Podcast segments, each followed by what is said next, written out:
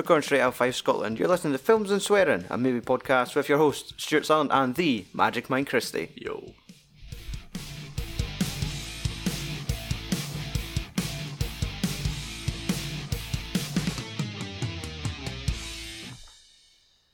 Hello, welcome back. It's been a while. I know. Shit happens, take a break, but we're back. IMDb season. Mm, Nearly at the end. Yep, we are clocking in at number 132 today. It is Roman Polanski's Chinatown from 1974. But first, as usual, the film quiz.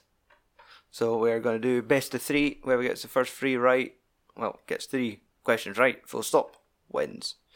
So we've got a deck. I won the last one, so do you want me to draw first? Ah, you draw first. I mean, and, and uh, I just looked right away and said, it's all classical. I hope not. I feel it's a. I'll give a wee. Ah, you give a proper wee shuffle. I'll do this again. I'm not sure. I don't want to go right away by saying Smiler Grogan sets off the plot for which 1963 Spencer Tracy movie?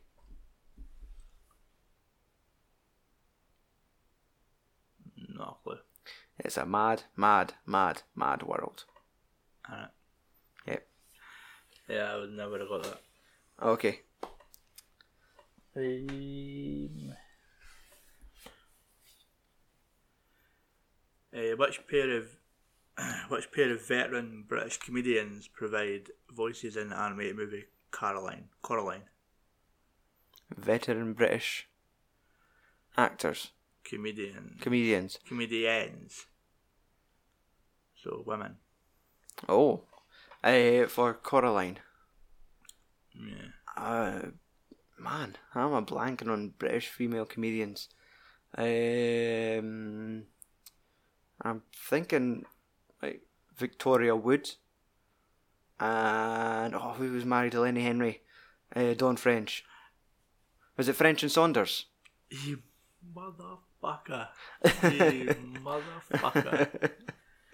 You could have got me on the, the technicality of getting the wrong one first, like Victoria Wood, but French, as soon as I thought. Dawn French, like, ah, French and Saunders. Yeah, French and Saunders were right. Holy shit, that was a Rain Man bit there. Like I did not know that. Yeah, I've never seen it, so I would never have got that one. Nah, I've never seen. I know I've seen parts of it, but I would have never fucking guessed they were in it. Yeah. Okay, comedy. Who plays Hugh Grant's love interest in Notting Hill? Uh, Julia Roberts, eh? Yep. One out. Uh, classic. Oh, I'm gonna sweat now. Uh, in Star Wars The Last Jedi, Oh, what is the name of the character who helps Finn and Rose escape from jail? wait.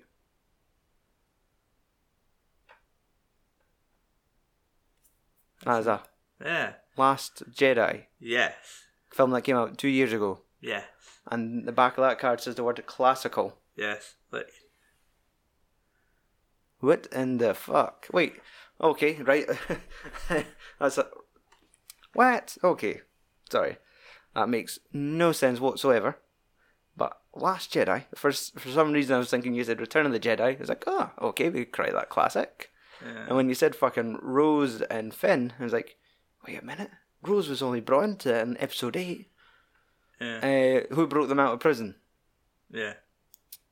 Shit. Is it the actor or the character name they're looking for? Uh, the character name. Oh shit! I want, I want to say the collector, but no, that's when he's in Marvel. Um, is it something really silly like the something something, or is it just a dude's name? Nah. That's. Nah, because it's Benicio del Toro, but I can't even remember his character name. Uh, DJ. What? Ah, fuck him. Yeah. I guess I've. I've never actually went back and rewatched The Last Jedi since I've seen it in the cinema. Nah, and I really I've want to. But seen it maybe three times now. Cameron had like an interest like- at one stage. like the amount of people on Twitter that fucking hate it, I didn't understand it. Like, Uh, well, that's it. it. You could always say it's a bit long. The humour is a bit odd. Like the whole thing at the start when uh, Poe's phoning General Hux. It's like, "Hello, I, I can't hear you," and like the serious tone drops, and Hux is like, "Hello, yes, I could hear, I could hear. Could you hear me? Can it? hello?" Ah, yeah. Like Jack Hux, hello, and it's just like this is very strange humor for Star Wars. I reckon if it's like this, uh, this feels like a, a Marvel movie. Like this is a Guardian of the Galaxy style joke, but. Yeah. Um, aye, but that whole fight in Snoke's like throne room and with the red guards, that was fucking brilliant. Aye. Stuff like that, and of course you've got Mary Poppins Leia moment, which is like a lot of folk were like, "Ugh." so.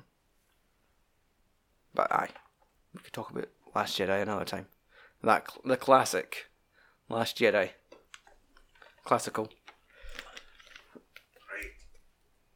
Okay, oh. animated. Check that one back. In Shark Tale, who voiced Oscar, the little fish who claimed to have killed Frankie the shark?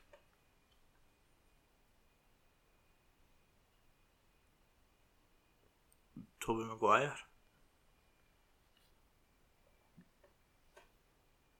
No. Sylvester Stallone. Will Smith. I don't know. I've never seen it, so. Aye. Uh, he was. Uh, when it said the little fish, it makes it sound like a lesser character, but no, he's the main character. Yeah. Um, in which US city is the setting for Robocop? Detroit? Yeah. Yeah. I was going to say Michigan. That's, yeah. it's Detroit's in Michigan or Yeah, something. yeah. Ah, yeah. I'm I'm retarded when it comes to geography. Yeah. So wait, what's is that? You got two, I got one. Okay.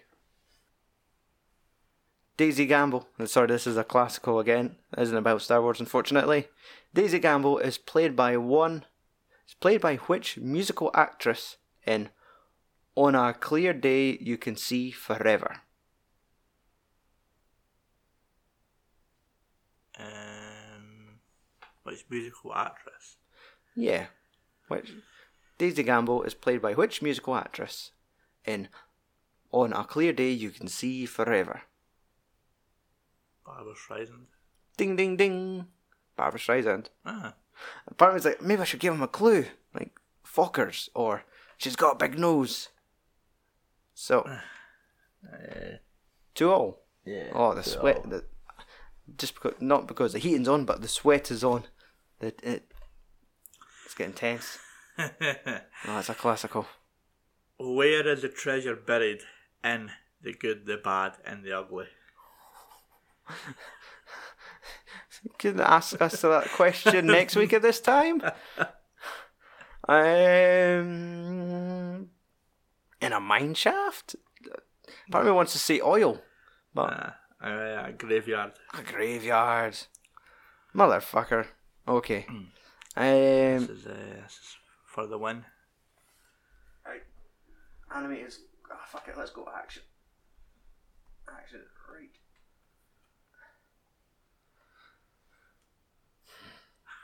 What is the title of the first of the Rambo movies starring Sylvester Stallone? First blood. There we are. As you got three in yet? Barbra Streisand, Yeah, Barbra So- Streisand, R- Rambo, well, First Blood, and um, Julia Roberts. that's it. Okay. I've been dethroned. I know. Mike wins. And now, obviously, in preparation for Chinatown, we've done a little bit of reading of uh, director Roman Polanski. We all, he's kind of always been known as all that he, he's been in trouble for something, and then when I actually look at his Wikipedia, it's like, oh, oh, oh, oh. I'm al- almost texted you last night just saying we're skipping Chinatown. I Do, know. do you want to talk about this boy? Uh, for our, our listening audience, we are still going to talk about Chinatown. Obviously, it is from director Roman Polanski. What do we know? Roman Polanski is a French Polish film director, producer, writer, and actor. He was born in Paris, uh, lived with his Polish Jewish parents, moved back to Poland in 1936. Three years later, Poland was invaded by Nazi Germany, uh, starting World War II, and Polanski found themselves trapped in the Krakow ghetto. The Krakow ghetto. Yep. His mother and father were taken in the raids, and Polanski sent, spent his formative years in foster homes under an adoptive identity, trying to survive the Holocaust. So he was in witness protection. Yeah, not not going to be the first time.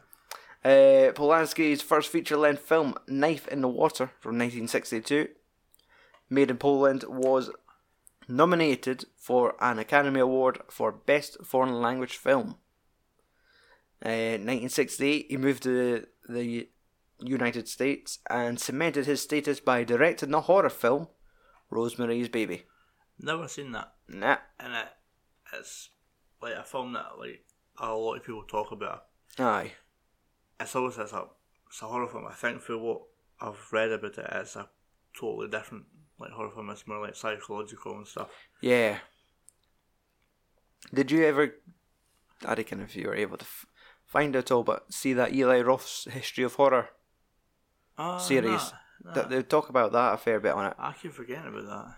Something I was really wanting to watch. I've got I've got the it's like seven or eight episodes like on a hard drive. Probably on fucking YouTube or something. Yeah. And let's see, next point. A turning point in his life took place in 1969 uh, when his pregnant wife Sharon Tate and her four of her friends were brutally murdered by members of the Manson family. Now that was one of my bullet points. Was that he has like got a character in Once Upon a Time in Hollywood. Yes, some cunt is playing Roman Polanski in that film. Yeah, I wonder who drew short straws with that. Aye. Uh, supposedly the family frowned, the Tate family frowned upon Polanski being in the film. Well, whoever's playing Polanski, but uh, you you have to kinda Do if you, it's do you think that? historically if- accurate. Do you think if she wasn't a bird that he would have went about his ways?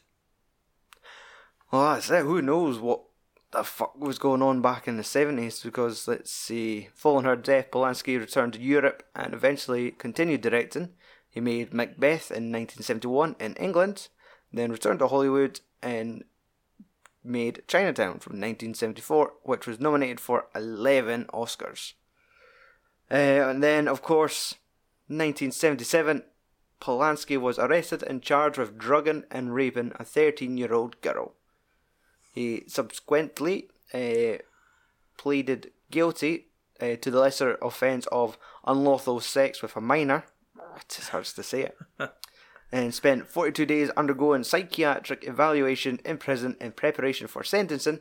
Polanski, who had expected to be put on probation, fled to Paris after learning that the judge planned on to well, the judge planned to imprison him. Yeah, So, it's pretty much. Well, he's not. He's not been back in America no. since the.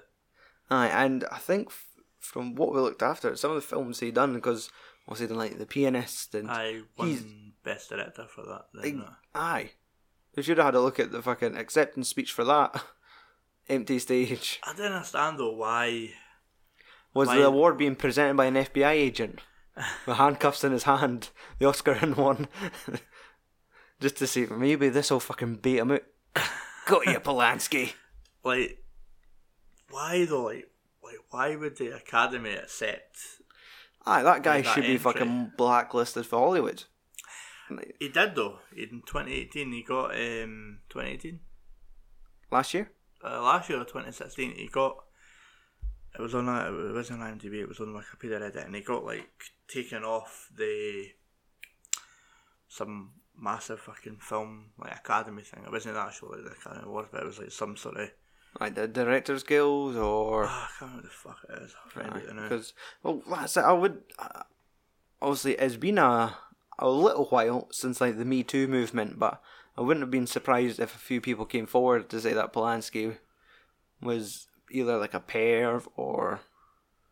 I don't know, but the fact that he's fucking drugged and raped a 13 year old girl was like sympathies out the window.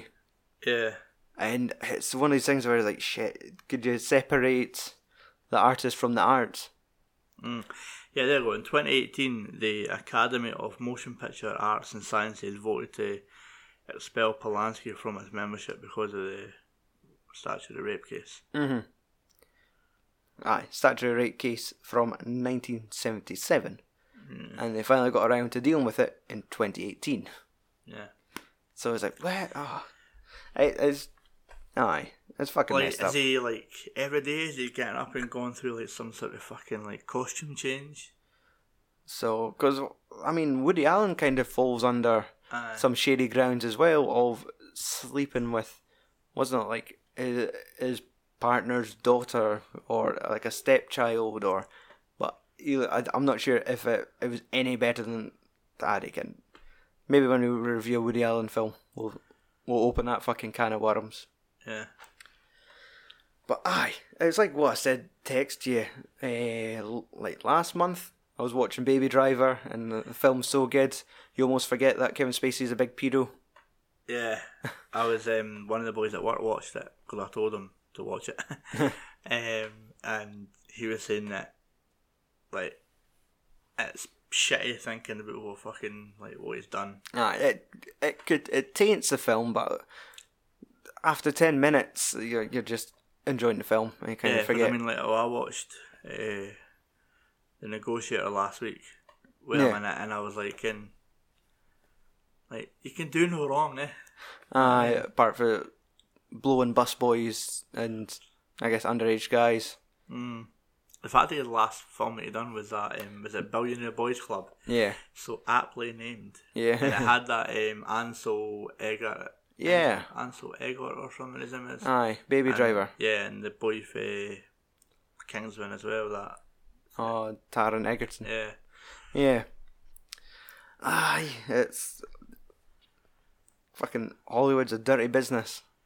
Dirty, I seedy scene. see on on Twitter when I was coming along about um, Cuba Gooding Jr. is like in a lot of trouble now as well for like groping somebody. Aye, Yeah, fuck's sake.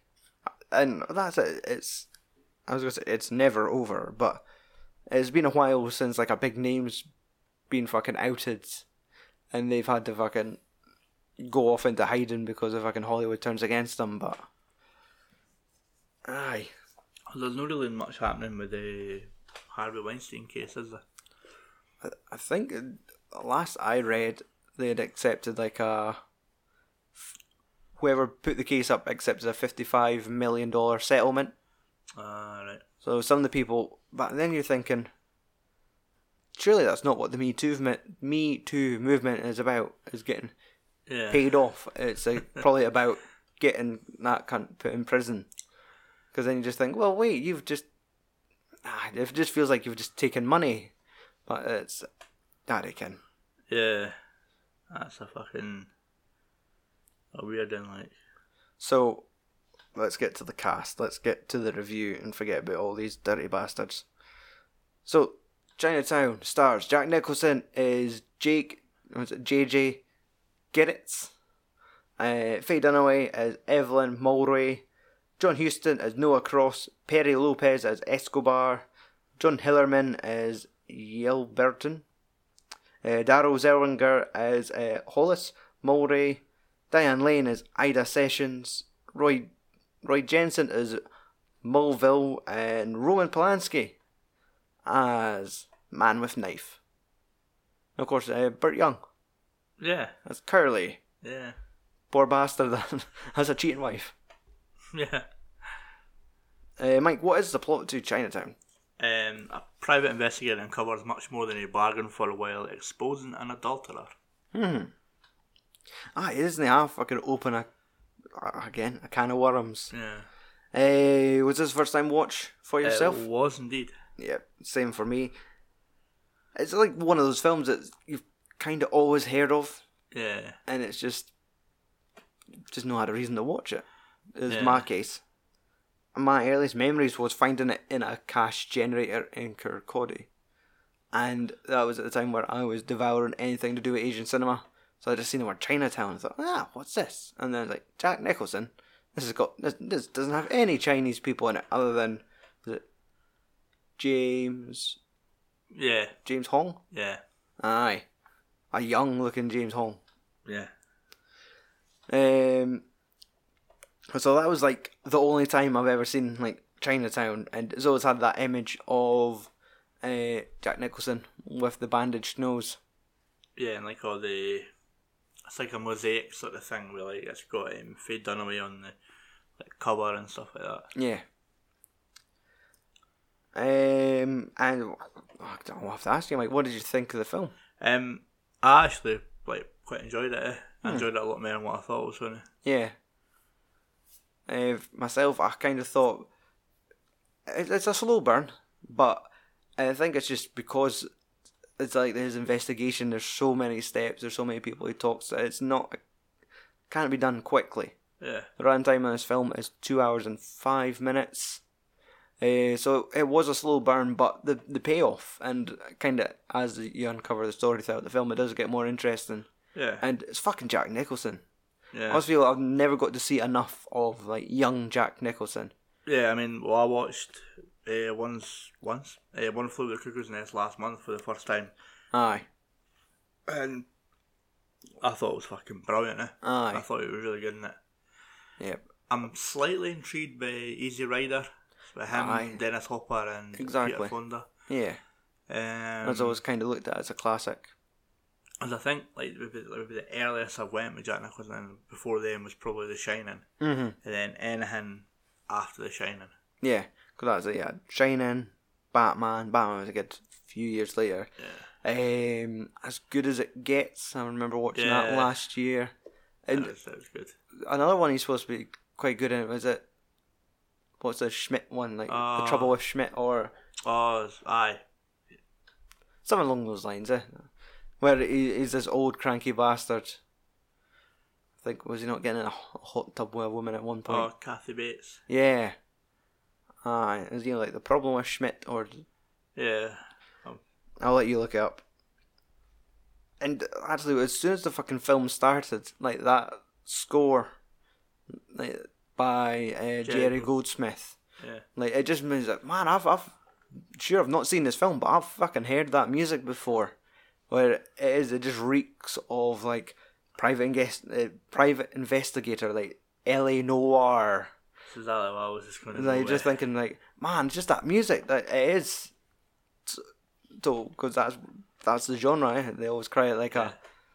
a. It, is it not neo noir? Sort of like your modern day take on like private investigators, dirty Yeah. detective films, but um, I could swear that music's probably been ripped off and used in several. yeah, Margaret um, told me it was used in an episode of Frasier where he's walking down an alleyway trying to solve a problem for his brother, and they used the same music, but he was acting like a private investigator, so they're clearly referencing Um, Chinatown.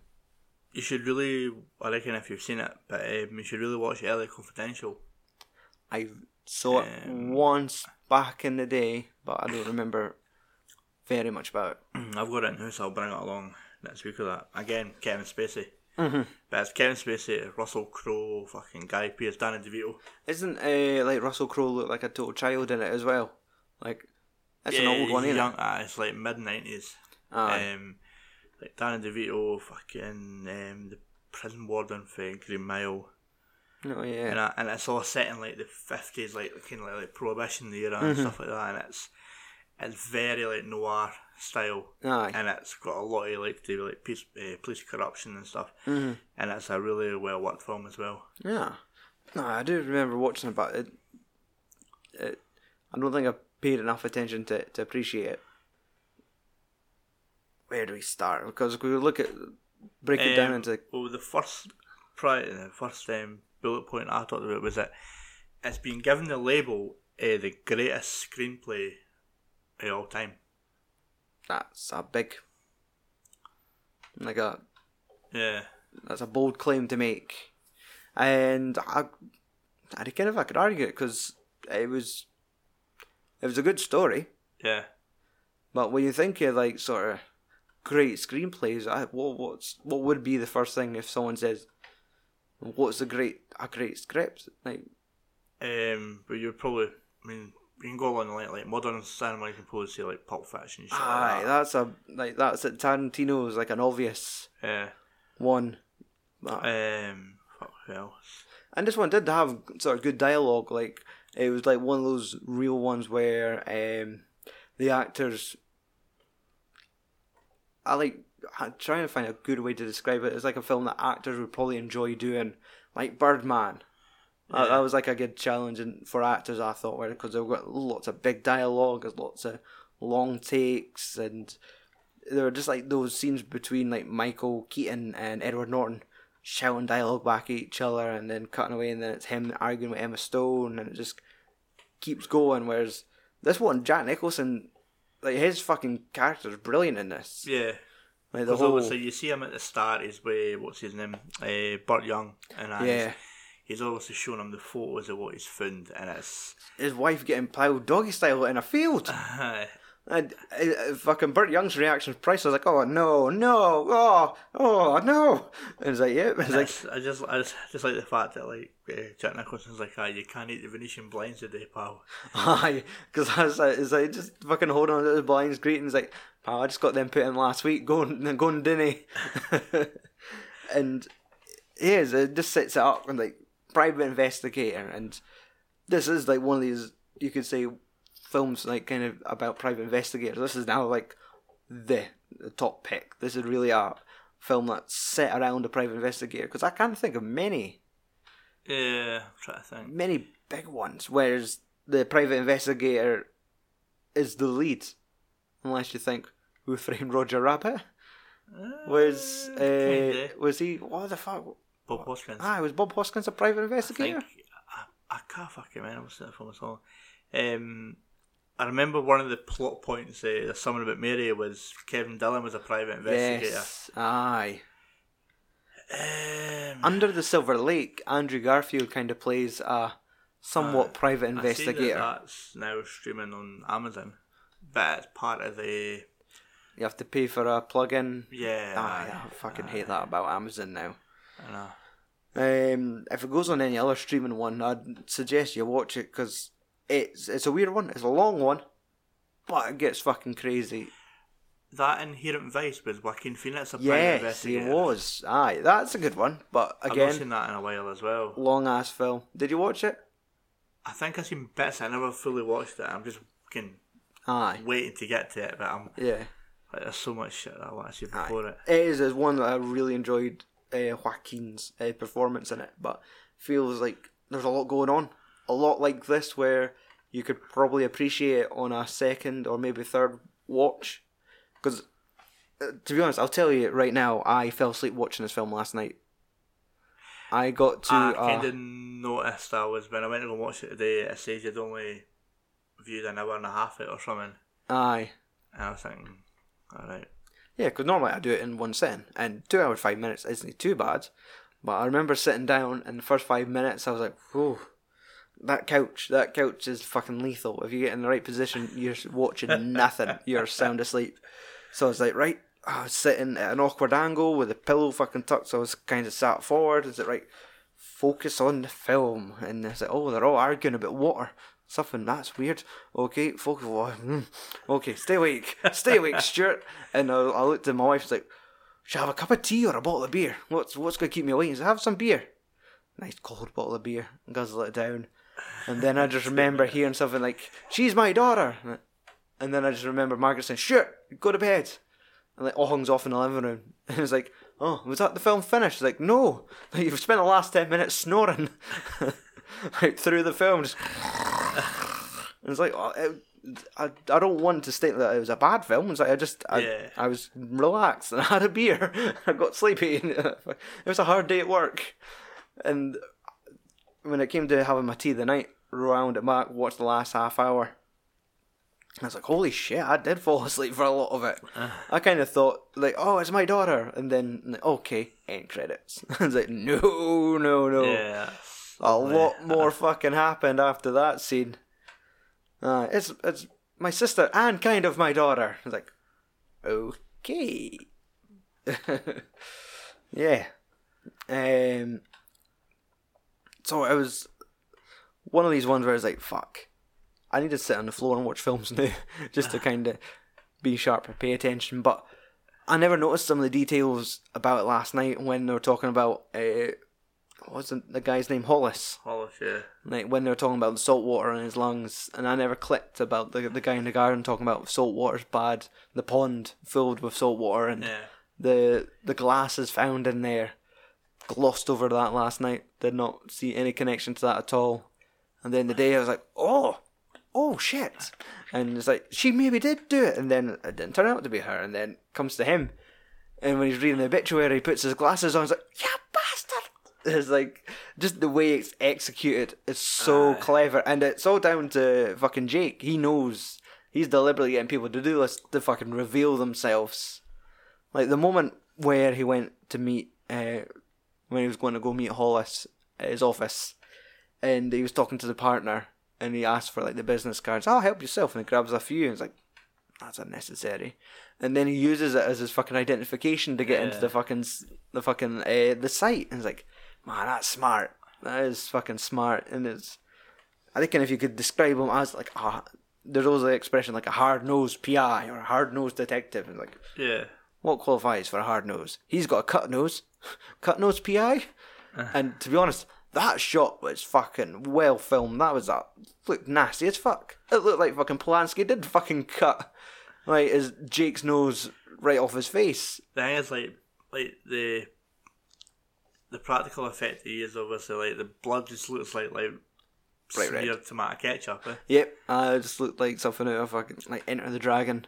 Just bright or big boss bright red red glow in the dark blood. But just the way it flicked and the, blood sprayed up in his face like oh Yeah. shit. That was a great effect.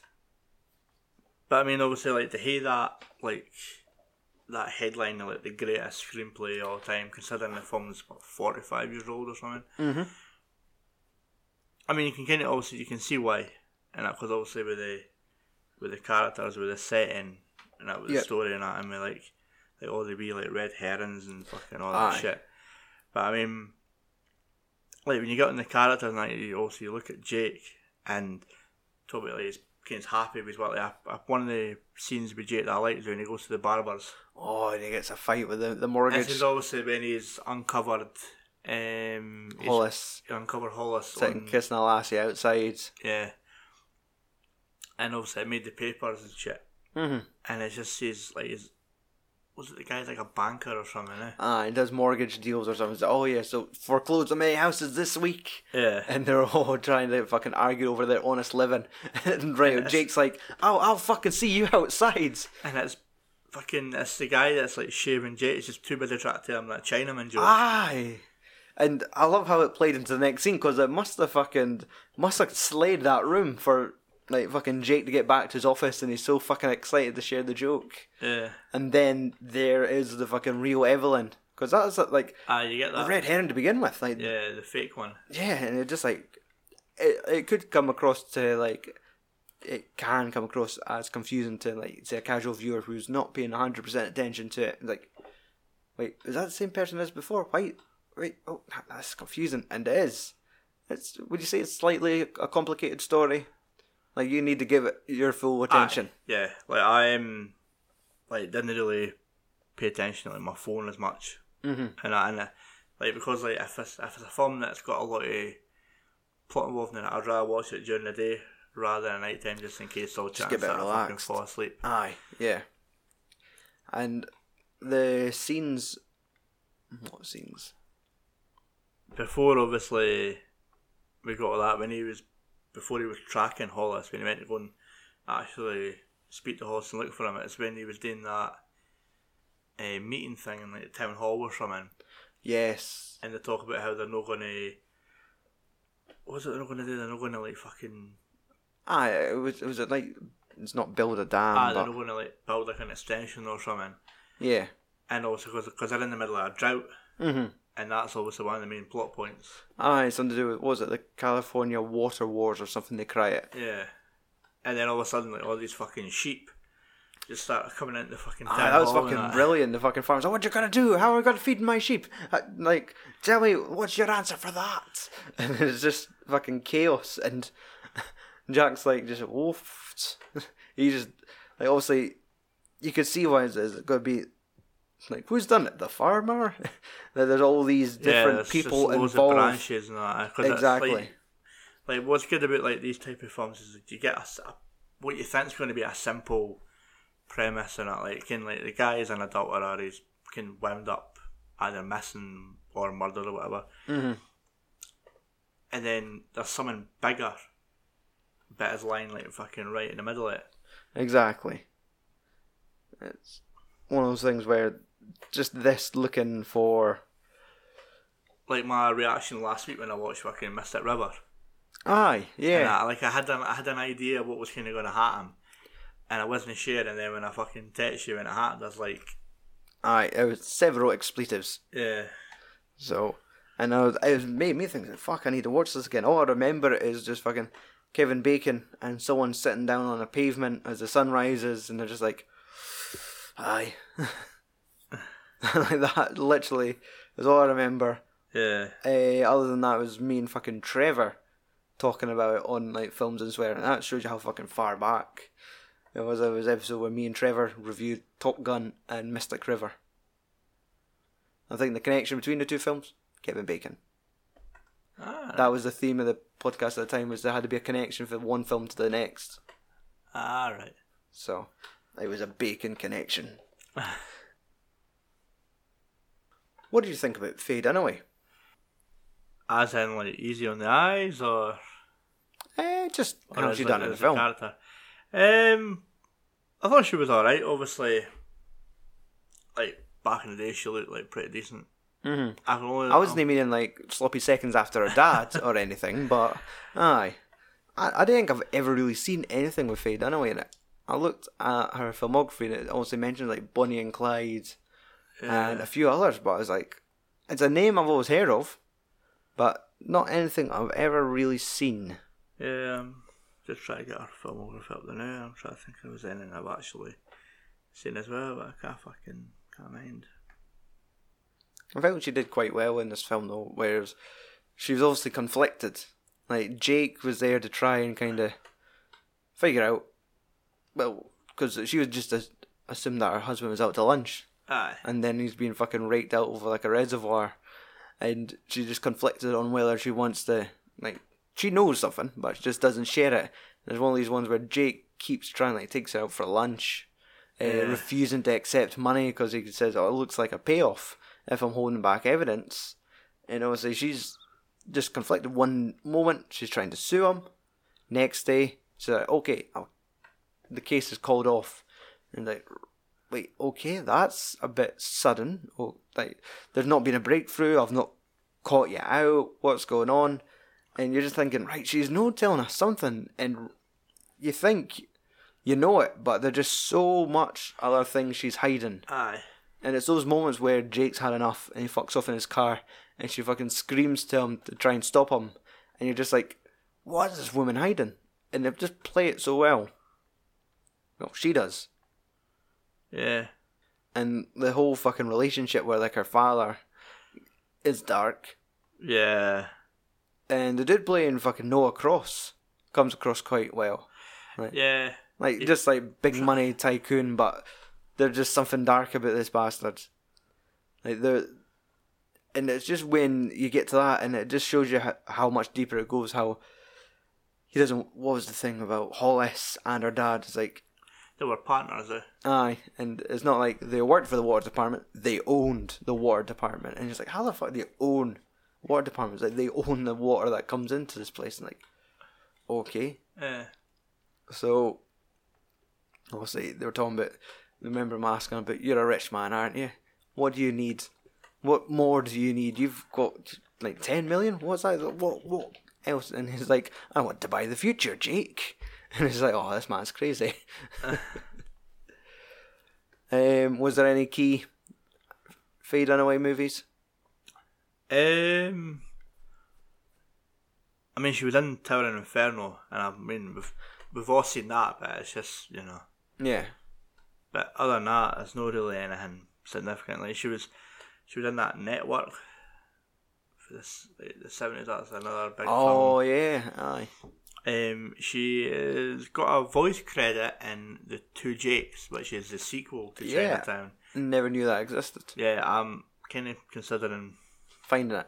looking for it. Aye, it was directed by fucking Jack as well. Jack Yeah. Nicholson. Sure, Danny DeVito's in it as well. Hmm. It would be interesting just to see if it kind of matches, it comes across as the same tone. Yeah. Um, like one of the things that becomes Mary a like not so much like a plot kind of thing, but it's like Jake in the relationship that he has with like Chinatown. Aye. Like he's kind of like it's almost like it's frowned upon. Yeah, Yeah. aye, it's like he wants nothing to do with Chinatown, and it's like one of those things where I feel like, why was this film called Chinatown? Let's say ninety percent of this film was not in Chinatown. Yeah. Case did not happen in Chinatown. Very little happens in Chinatown until the last ten minutes. But they're all like, "It's in Chinatown." It's, oh, gee, can't go back to Chinatown. It's like, oh, what the fuck else am I gonna do? Yeah. And like um the um that um premium collection company that HMV have, they've got Chinatown on Blu-ray, and I'm kind of considering picking up to see if there's any decent fe- like, features. behind the scenes and shit to kind of see where they get the name for it. Aye. Because that was it. It was just, sure, you've got that throwaway line at the end, which Yeah, happens, like, seems to be more popular than the fucking film. yeah, But, like, I that, when I was covering uh, Inside Out for the podcast, I, it comes up in the trivia that they quoted Chinatown in the film ah, uh, when they're around for let's say Imagination Land, and there's a building made out of clouds, and I think what was the fucking the imaginary elephant, and there's a guy going hey, and he fucking blows his trunk and blows away the cloud, like kills the guy essentially, and then there's two cops made of clouds sitting right up, and they run across, steal more clouds out of the building, and flies off, and it's like, it's like hey, and he's like ah stop it Jake, it's Cloud Town. ah, so I was like, okay, obscure Chinatown reference in fucking Pixar movies. Fair enough. but I mean, obviously, like like you're saying, it's not really can built around Chinatown. Yeah. There's an interesting plot point as well. Um, but it's not a plot point; it's an interesting bit of trivia, which I'll get to at the end of the film regarding Chinatown. Mhm. But I mean, like, it's just like as well. Like what I've noticed about the film as well, there's like a wee bit of like racism and like stereotyping of like like Chinese, and especially when Jake goes to see Hollis at his house and they're uh, like their maids and butlers and stuff. Aye. Uh, what was the name of fucking Can they Khan, cried yeah. Mm-hmm. And I was watching a a 10 15 minute bit on YouTube a day about Chinatown. And it was something that I never even picked up on. Um, and that's it's like it's, it's part it's like a red herring. And Right. it's obviously with the with the salt water thing. Yeah. When Khan's in the pond at the start and that, he was on about um like like bad for glass like for grass. Yeah. But Jake interprets it as bad for glass. Aye. And also because he doesn't understand them and that, like that's something that folk were saying that like folk glossed over that the first time and then when they watched it it's sitting to them more and Of course, more. they finds the glasses Yeah. in there, so the word. Aye, yeah, the sort of like- the signs are right there at the start of the film pretty much. Yeah. Aye. Because that's a, there's that moment where he's on it. I didn't think of it as being as a mispronunciation, but Yeah. they can't pronounce their R's. And it's like, oh, right enough, that is. um, let's work off of your notes because I've written very little about this. Um, obviously, as Jake gets further on, he uncovers the whole water scandal. Yeah. Uh, What about when he went to the fucking the like the orchard, like the orange, Yeah. and he gets fucking battered within an inch of his life? Aye, it's with um, oh, who was it? He went and fucking seen. Was it Noah? It was he Noah. No, it was somebody different. Yeah, it was because they just assumed he was from the water department, Yeah, trying to get like but they knew who like Hollis and the company were and stuff. Mhm. And it was just when fucking like it was a guy with the crutches. Eh? ah, they're Like, proper the first, rednecks. The first time though, the first time the guy goes to hit him, he hits his fucking brother or his associate Yeah, instead of hitting Jake. aye, but fuck, they, there were no shy about properly decking him. Uh, Like you're the lucky. fact that they, they already like like punched at his face, even though he's already got his fucking nose stitched up. Aye. That must have hurt, hurt a lot fucking more. Aye, and then like they're fucking firing shots and like nobody's shy about firing a gun in this film. Aye, Like because you get that um, at the is it after Hollis's death where he's infiltrating like the water bit. Mhm. yeah, he and they out the start fucking firing and shots at him, That's, and then he gets that's when he gets his nose yeah, because that's when he's like he's sitting trying to climb over he- the fence. Aye, That's when the water comes out. yeah, And it fucking, it's just, you see him walking about and he's like, lost, like, lost a shoe. aye, and he's fucking pissed about it as well. But yeah, I would I would say it's a nice cameo from Polanski, like a, a nice little role he saved See, for I, himself. I never, uh, like, I never recognised it till I read back on Mm-hmm. IMDb and that. the only reason I knew about it was just because I'd already done that part of the notes, copy and pasted the cast, and like Polanski, man with knife, and right enough, he's a sig- significant part of the film. Fucking cuts his nose. Yeah. Um, but the the whole deal where with the water, like it's it's all it, it's one of these ones I have to watch it to properly watch it a few times to properly understand it because they're all talking about the land and it goes to like the the Hall of Records or something, and it's just that fucking joke where it's like the wee Poindexter was saying blah blah blah, and he's saying you could get the records over here. It's all right. Could I get a copy of these? This is not, or could I borrow it? It's like, this is not a London library. Hmm. And he just said, well, what about a ruler? I'm struggling to read it. And the guy's like huffing and hawing, getting the ruler out. And he just goes and fucking rips out all the names, and he just goes as he fucking tears the page. It's like, oh. and it's Because was it then they're, they're dumping, they're dumping water even though they're drought, well, they're claiming there's a drought. Yeah, and it's all going, and it's all owned by fairly new people. Yeah. And all the records, and it leads back to all these old people in care homes. Some of them dead already, and at that point, it caught like the imagination of Evelyn as well. So both of them kind of go in character Yeah. to like the retirement home, and they're sitting stitching the flag that's been given to them by the guys that own this club, and like it just it spirals, eh? It gets deep, and right enough, like the guy that fucking runs the nursing home was also a bit crooked. The fact that like you've seen Polanski for a second time, and the was it Mulvihill, like the the the hired goon that batters him. Aye. But this time he managed to fucking pull the jack over his head and give him a fucking few digs Yeah. and as they're running away, like the fucking guy that runs the nursing home was trying to grab the gun that Mulvihill dropped, and they fucked off in the car and they're firing several shots. And the residents are like, "Oh, some action! What's going on here?" And they're all standing at the door having a nosy. But the guy was like, eh, "Fucking shoot them! And they'll just use your name to buy some land." Yeah. Ah, it's complicated. If you had to fucking put this out of ten, what would you rank it? I think, basically, I think I'd give it an 8, but I think I'd probably go back and view again and see if it changed. Then, and I, like, on a first time watch, I think it, like, it piqued my interest and all that. Yeah. I would probably go uh six, maybe seven. It, it could be like one of those ones if I watched it again and like understood it more, appreciated it more, it'd Yeah. probably go up in ranks. But it's one of those ones where I could understand why it's significant, but Yeah. it is one of those ones like, man, I'm gonna have to watch this a few times to fucking properly appreciate it. Yeah. So, um, as we said, the runtime is two hours and five minutes. What did you think of the the the police chief guy Escobar? Well, obviously he's in some scenes and he, he seems to have had like a comes ac- to me. He kind of comes across as like he's a wee bit shady. yes, he's, look, he's had a 'cause shady he's, past. he's a lieutenant Because he's the one that um that fishes Hollis at the reservoir. aye.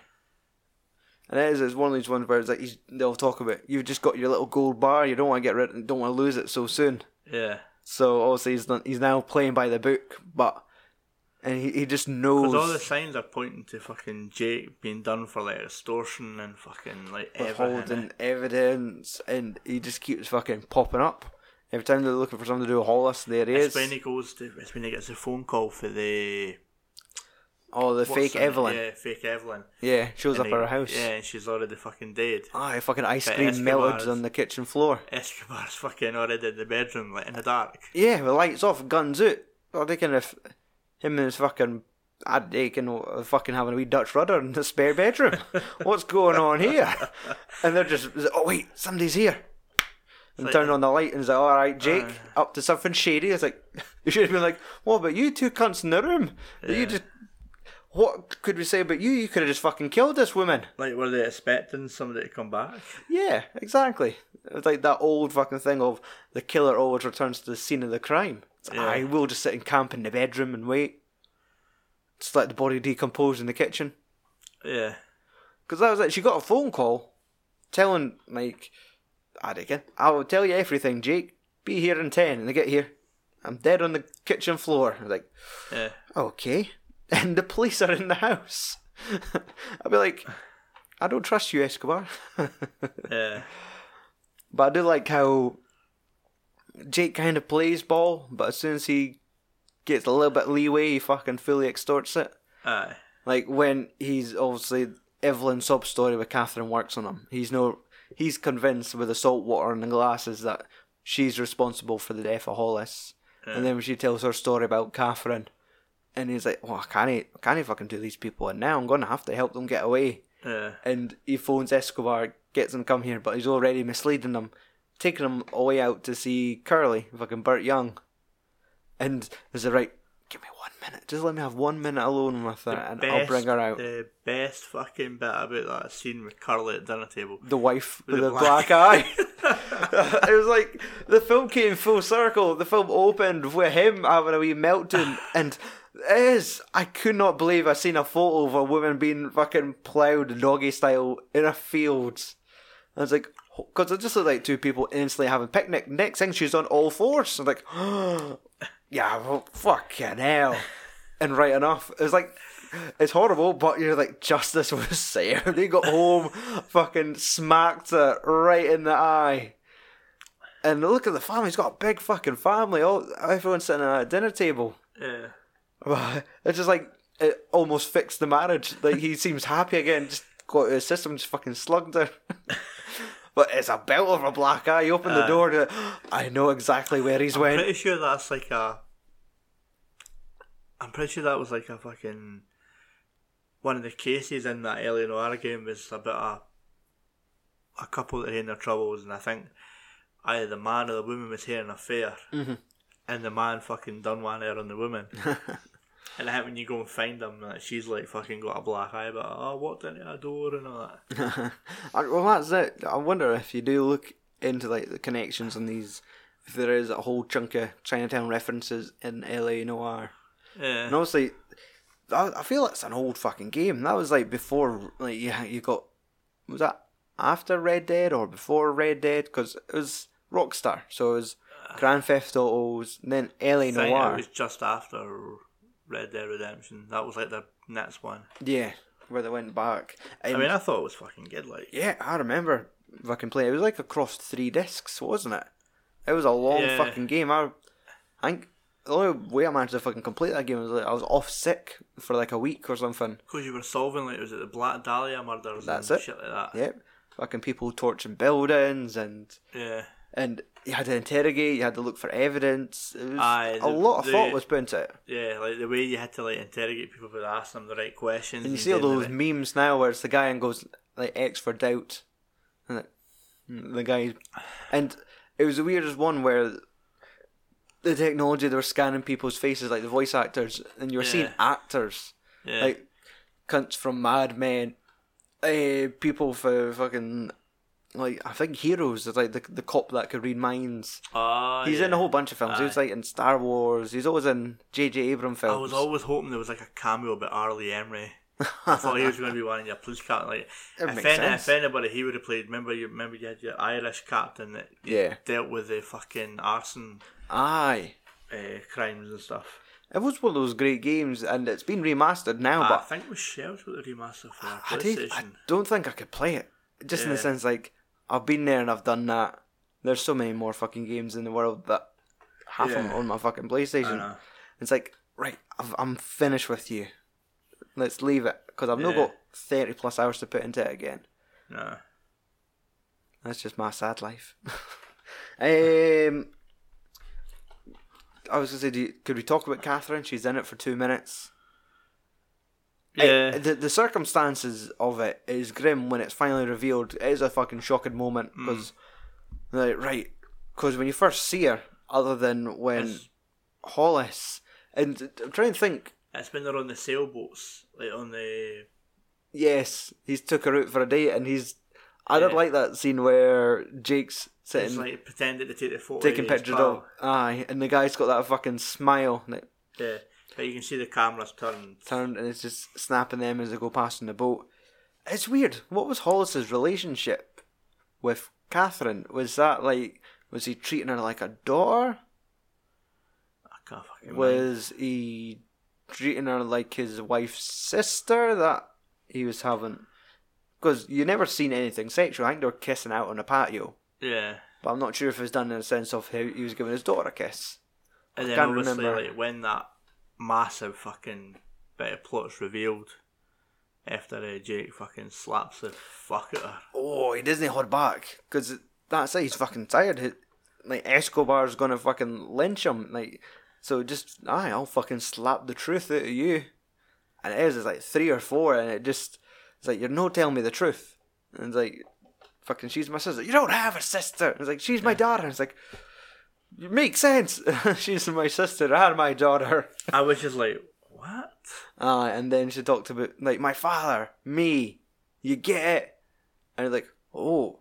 And at first I did like I, I'm glad she said the word rape after going okay it wasn't consensual because I thought Yeah, this is just- not fucking hillbilly south It's fucked up. eh? yeah and it's, it's like one of the fucking truths that something you would not expect in this fucking noir private investigator story fucking incest very interesting plot twist and Noah's just got that face that you want to like punch like he's just that character Yeah, I'm trying to think who he fucking reminded me.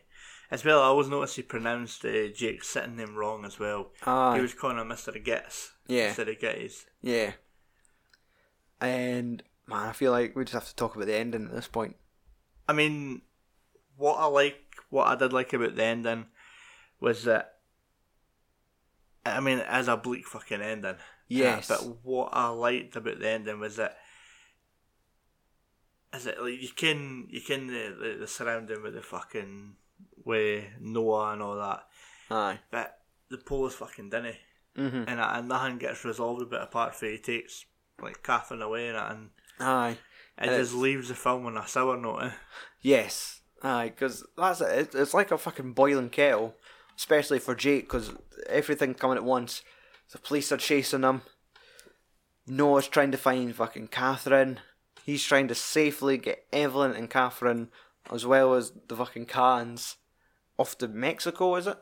And he's called in a fucking favour with Curly, and he's like, what's it? Was it his private investigation fees cleared Yeah. and a hundred bucks if you could help him out, escort these people to Mexico, and you you want it to have a happy ending. Yeah. And he's like, right, he's fucking frantically, frantically thinking, how could he do this so everyone gets a happy ending? He wants to see Catherine safe, Evelyn safe, but Noah. And it's just like everyone just ends up in Chinatown. You've got Escobar, he's fucking arguing with Noah, and it's just the point where he sees Catherine, and he just. It's the fucking dialogue he has with Evelyn. It's like, I've only got so many years left.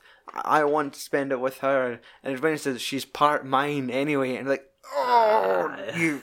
Because at first it's like he was wanting, I'm your grandfather. And you just, like, all these innocent things he's been across. And then when it talks to Evelyn, it's just like, she's she's part mine. And I mean, my like, only like one of my only like I think my only gripe really with the film is is like how like unrealistic the gunshot was. what, to his arm? Or, No, To Evelyn. Evelyn.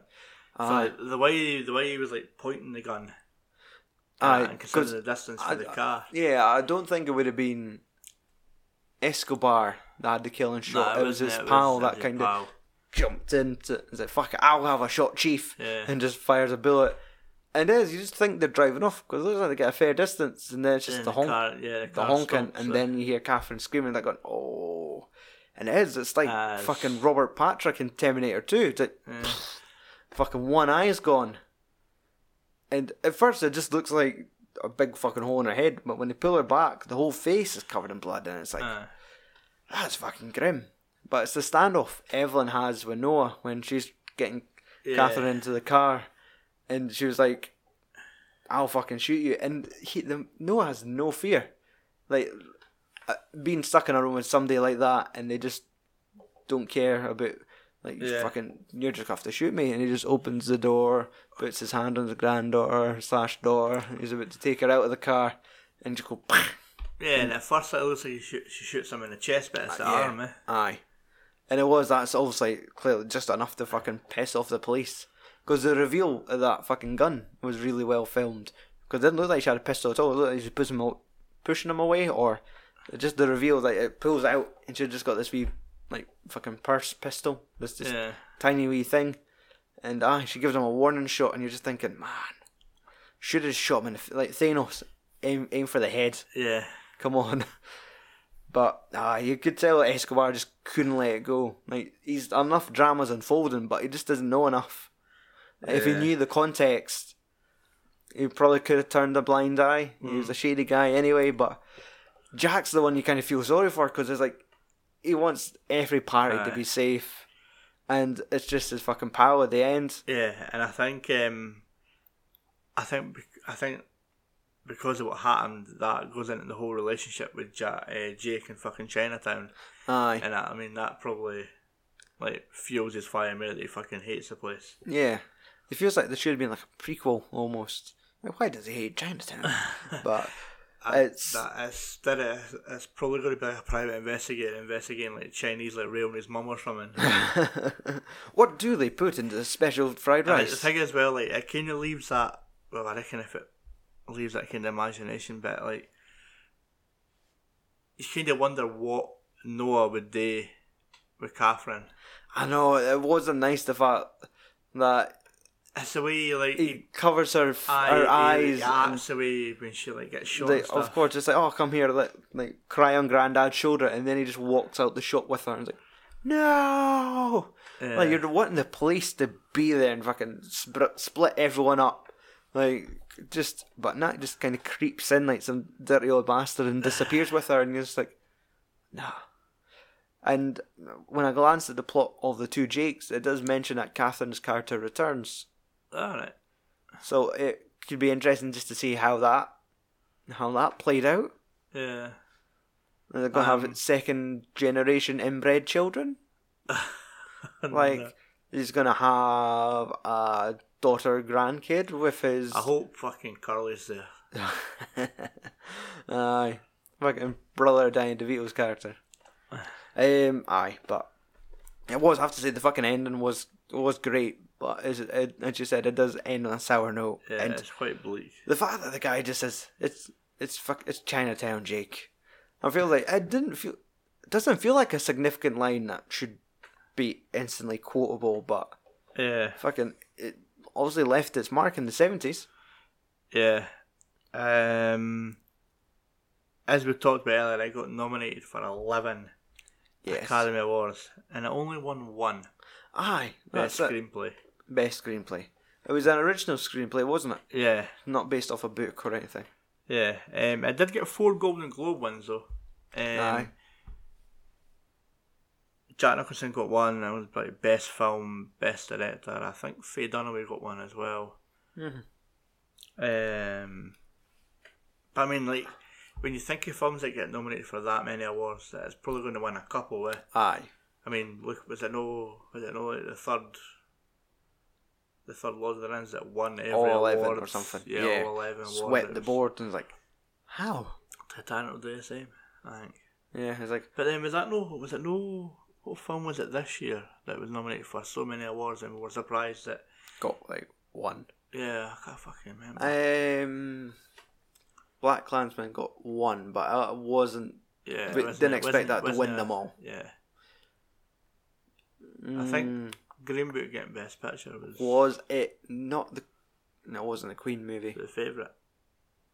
Might have been. The favourite's got Or Vice. Was it- Best Actress, Best Film. Aye, Green Book got Green, Green Book. Green got Book best got the best film, but there was there was another one. It was favorite. I remember me, you, Oh, and Andy. I think Green Book got four. Was it no best film, best director? Aye, that was like the surprise Yeah. because when we were all choosing our favourites, eh, we went with the favourite Bohemian Rhapsody. Uh, Vice, stuff like that. Yeah, there's another significant one I can't think of. Ah, fuck it, that's but um, rewatchability it seems like you would probably watch it again Yeah, if I that think I would- Blu-ray's would- I would good enough. I would watch it again just to kind of see if I noticed all the wee subtle Yes, like details and that. exactly. Uh, you want we know it sits at uh, was it 133? Oh, One no, twenty-three or something. 132. One thirty-two. in the top 250 on IMDb. It is sandwiched in between Pan's Labyrinth and My Neighbor Totoro. Alright. It's getting to that point now where it's like, done that, done that. We're sitting, we could score them out. To Is it- honest, when we look at the IMDb top 50, when I done a sheet for it, we've done 50 out, like more than 50 out of the top 250 now. Yeah. So, Or a quarter of the quarter of a fifth way there. yeah, fifth. Yeah. So, but, I mean, is it time for the BBT Yeah. to dust it off? Aye. Cool. Um. So, what do you reckon your budget for this film was in the seventies? God, fuck. I, I don't know. Tw- it was, I want to say 20. Fucking hell. Uh, budget is sitting at a nice, cheap six million. Aye. Well, so. Like, who the fuck? 20 might be like the equivalent of a 100 million nowadays. Yeah. Uh, do you reckon it made its money back? Yes. Now I could only find domestic Aye. on uh, Box Office Mojo, and its domestic return was twenty nine point two. Decent. And I mean, considering the price of films in these days, Pennies. Mm. you know. Um, four trivia notes here. Cool. Jake's Jake's present in every scene in the film. Aye. Every single scene in the film he's in it. Huh. Um, uh, Polanski and uh, Jack Nicholson got into a heated exchange on set one day that resulted in Polanski trashing Jack's portable TV with a mop. he used to sit and watch like the early Laker games on like in between takes and stuff. yeah. And apparently, for what I was reading, it's, it's quite a hostile set. I, I read that there was fucking exchanges between Polanski and Dunaway and Aye. fucking all that. Kind of reminds me of the whole um, Stanley Kubrick and Shelley Long for fucking The Shining. Eh? Aye. Um, Jack Nicholson's come out and publicly stated that he didn't like the ending. Ah, right. And in the original script, there wasn't there wasn't going to be a Chinatown. Right. The ending was going to be somewhere different. Hmm.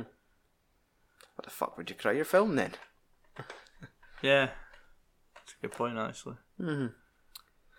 Uh, Amazon one star reviews. Obviously, we like to encourage our listeners to go to filmsandswearing.com, click on our Amazon link, and do your shopping as normal. That's a great way to support Films and Swearing. We get a small commission from your shopping at no extra cost. Uh, that helps us continue doing our podcast. Uh, so, to, to kind of, rather than just make this an ad, I'm going to tell you about one of the one star reviews from Chinatown. A lot of them were just people not happy with Prime, uh, faulty DVDs, but this one um, is titled Boring and Too Long. Cut out the dead spots and condense the film down to 45 minutes. As it is, it drags on and on. Jack tries to be Bogart, but Jack is no Bogart. It is, capital letters, a dull and boring movie. Save your money and buy The Pianist if you want a Polanski movie. All right, So we've obviously watched the wrong film, Mike. We should have been watching The Pianist.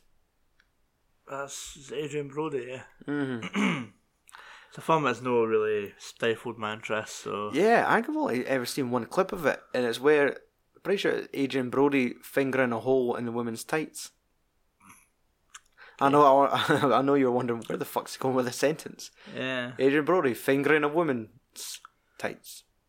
I think it's like cut into shots of like a beach with waves coming in and out, but just him poking his finger through a hole. Yeah. So fuck knows what that was. And the pianist had to be all post rape scandal. Like that's all obviously happened afterwards. Yeah, it was like 2002 or something. surely after that you'd be watching every film thinking dirty rapist bastard. Yeah.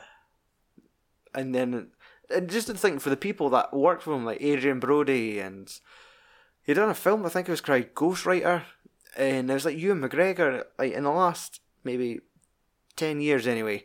You just think why, why Yeah, you- why would you want to go and do a film with somebody that's a convicted fucking. Aye, Well, I mean- fleeing Yeah. fucking rapist, and you just think, well, no, this guy's a total cunt. I don't want to be associated with him at all. Man, fucking weird. Yeah. So, next time on the Films and Swearing Movie podcast, we are jumping ahead to The Good, The Bad, and The Ugly from director Sergio Leone, starring Clint Eastwood, Lee Van Cleef, I think. Yeah. And a whole uh, bunch of other Eli cats. Wallach. Eli Wallace, or whatever his name is. Yeah, so, and that's it. That is coming to the end of IMDb season, Yeah. and then looking forward to our summer decade of movies. Keep an eye on our Twitter account. We will be launching a poll in the next week or two to determine what decade we cover.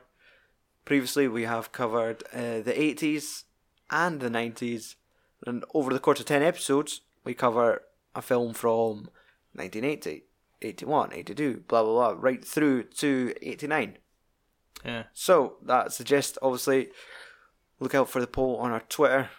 Be interesting. And to be honest, when we done the eighties, you could easily do like a, another eighties because there's so many fucking films.